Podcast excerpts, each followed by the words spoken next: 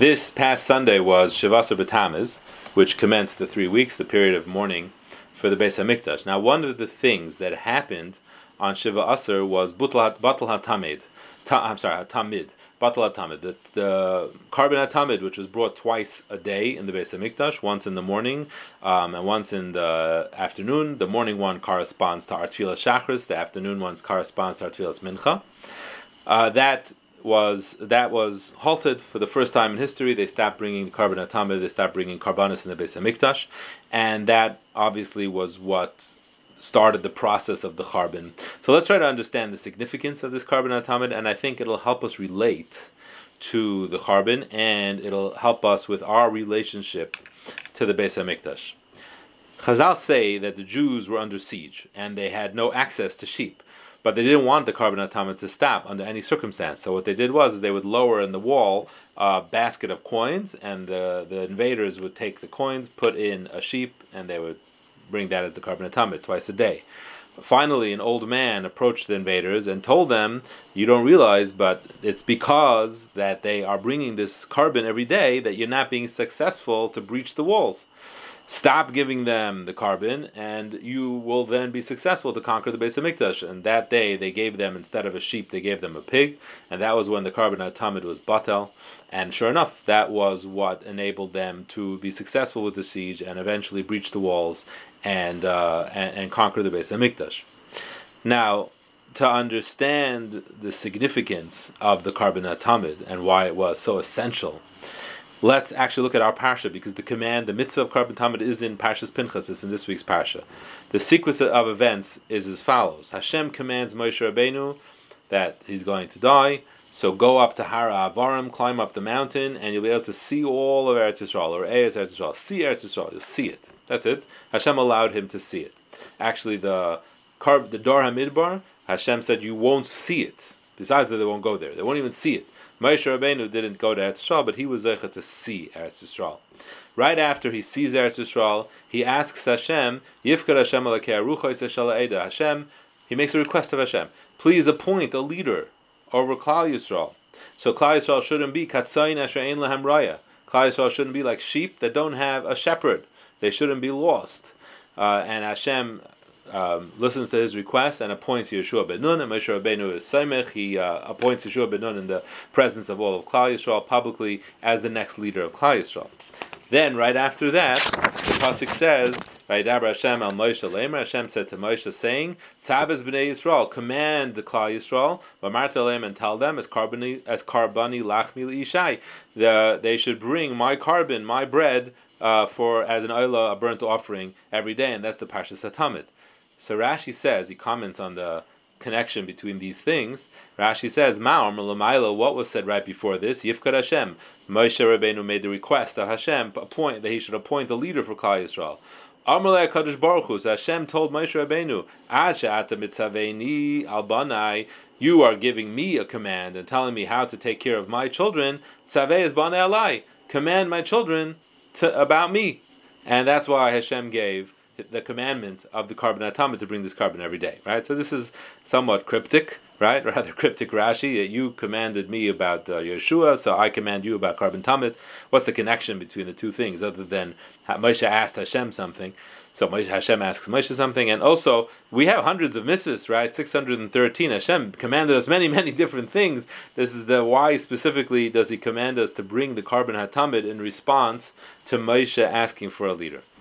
So, in, in order to understand the significance of korban hatamid, let's think about the car, the tefillah, right? Shachris and mincha, which were instituted to replace korban tamid.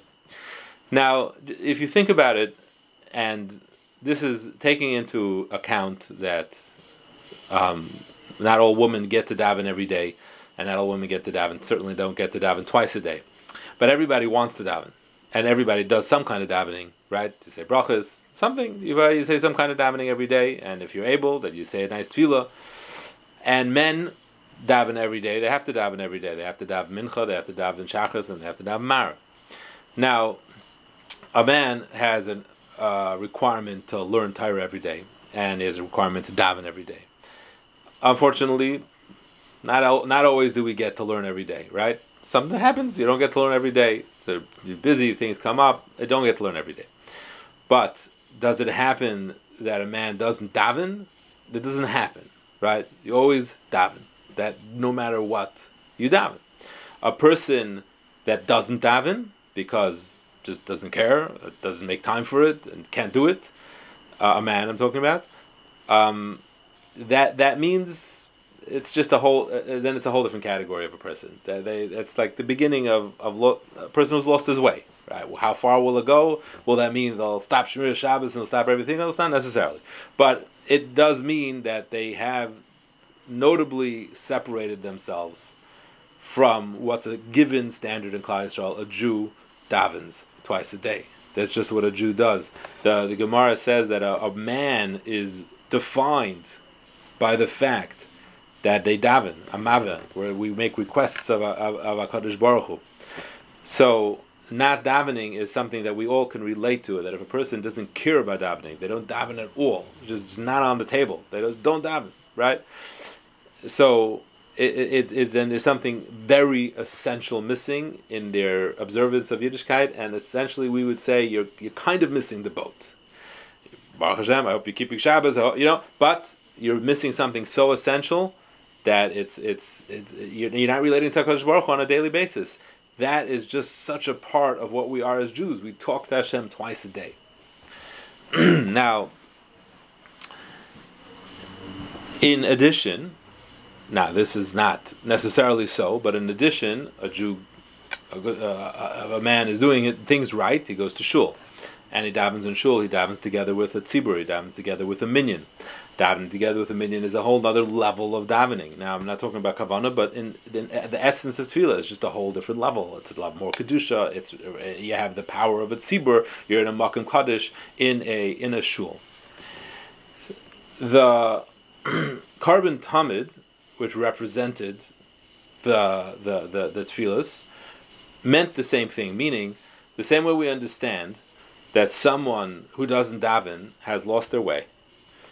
What Hashem was telling Moshe Rabbeinu was, is that you wanted me to appoint a leader for Klal Yisrael because if they don't have a leader, they'll be They'll be like sheep who don't have a shepherd. They will lose their way. They won't know what to do. They won't know how to serve me. They won't be able to keep strong in Avodah Hashem. They will scatter. Hashem says, by that if you want to know what is the true way to keep a connection with HaKadosh Baruch Hu and not to lose your way, you have to bring the korban hatamid twice a day. Now here it can help us relate how far distant we are to what we had when we had the Beis Hamikdash to what we have today. I remember when the, we, I went to the Siyum HaShas, right, which was right before COVID hit, which was a mazel, in that January. So they daven mincha first and they daven marav afterwards, and you were there in the stadium with ninety thousand people. And I remember, you know, waiting to hear that thunderous Amen Yehei Shmei Rabbah of 90,000 people, and it didn't happen because it was a stadium. It wasn't. You didn't hear a thunderous. Uh, just didn't. I mean, it was loud, but it wasn't. It, in a shul with 200 people, it was actually it would have been much louder and much thunderous. So it didn't have that. But then I realized that that's the missing the boat. That is not what should inspire me. What should inspire me is that I was davening biyachad together ba'achdus with ninety thousand people. When do I ever get to do that? It's davening a tefillah that ninety thousand people, one unified tefillah of ninety thousand people. And you think about that, that was tremendously inspiring. The power of that, the the, the, the, the amount of of waves that must have created in Shamayim, each person who became a part of that unified tremendous tefillah. The korban Tamid unified the whole Klal Yisrael. Every single Jew, every day, was effectively davening a tefillah b'tzibur of all the millions of Jews who the korban Tamid was being brought on their behalf. And that's the true essence of why it's being compared to a shepherd, to, to appointing Yeshua. What happens to sheep when they don't have a shepherd? They scatter. And when they scatter, they lose the protection of being in a herd and a flock. And each individual one goes up on its own and goes to dangerous places and gets attacked by wolves and loses whatever protection that it has. The korban Tamid was Ma'ached Klal Yisrael. It brought all Klal Yisrael together, and in the same way we understand that without a tefillah on our level today, Without tefillah at all, a person has lost his way. If a person doesn't care to daven in shul at all, doesn't care to daven tefillah b'tzibur, they haven't lost their way, but they're losing out tremendously on what they can gain in Yiddishkeit. And they're ba- when the Talmud existed, we had the ability and the capability to daven a tefillah b'tzibur every day, twice a day, with the whole Klal Yisrael unified. And that's why it was so pashut that as long as the korban Tamid was being brought, there was no way to breach the wall of Yerushalayim. That was the power of such a unified tefillah, such a unified uh, uh, hakrava, such a unified service to Hakadosh Baruch Hu. There was nothing that could get past that, and it was only when Hashem had to orchestrate that it stopped, uh, which was part of the the destruction, which is part of the punishment of the destruction, but it was a, nece- a necessary prerequisite because nothing could go. You couldn't get past that. And the Chazal say that the Korban Hatamid, when it was brought, we were forgiven from our sins. You slept uh, overnight in Yerushalayim. All anything that happened at night was forgiven with the korban Hatamid in the morning. You w- w- had your day, then the korban Hatamid in the afternoon took care of everything that happened by day. It was just the power of davening. We understand the power. We davened with ninety thousand people. You were davening with 10 million people, however many Jews there were. There, you, you were davening every day with millions of Jews, and the Jews felt that and understood that. We don't, but we can understand what it means to daven, what it means to daven with a minyan, and how lost we are when we don't have that. The Jews, when the Churban happened, that is what they lost, and that's how lost they felt. They had now had no way anymore to have this unified way to serve HaKadosh Baruch Hu, to daven at Tefillah B'tzibur every day, twice a day, the whole Klal Yisrael, ba'achdus. So this is a thought about the concept of Batal Hatamid, why it was so significant, how it started the Churban, how it was a prerequisite for the Churban, how we can learn and understand from our relationship to Tefillah, which is our our our, the, our blood uh, connection to Hakadosh Baruch Hu, how that was magnified so many thousands and millions of times over when we had the ability to serve Hakadosh Baruch Hu with the Korban Hatamid. Have a good night and a wonderful Shabbos.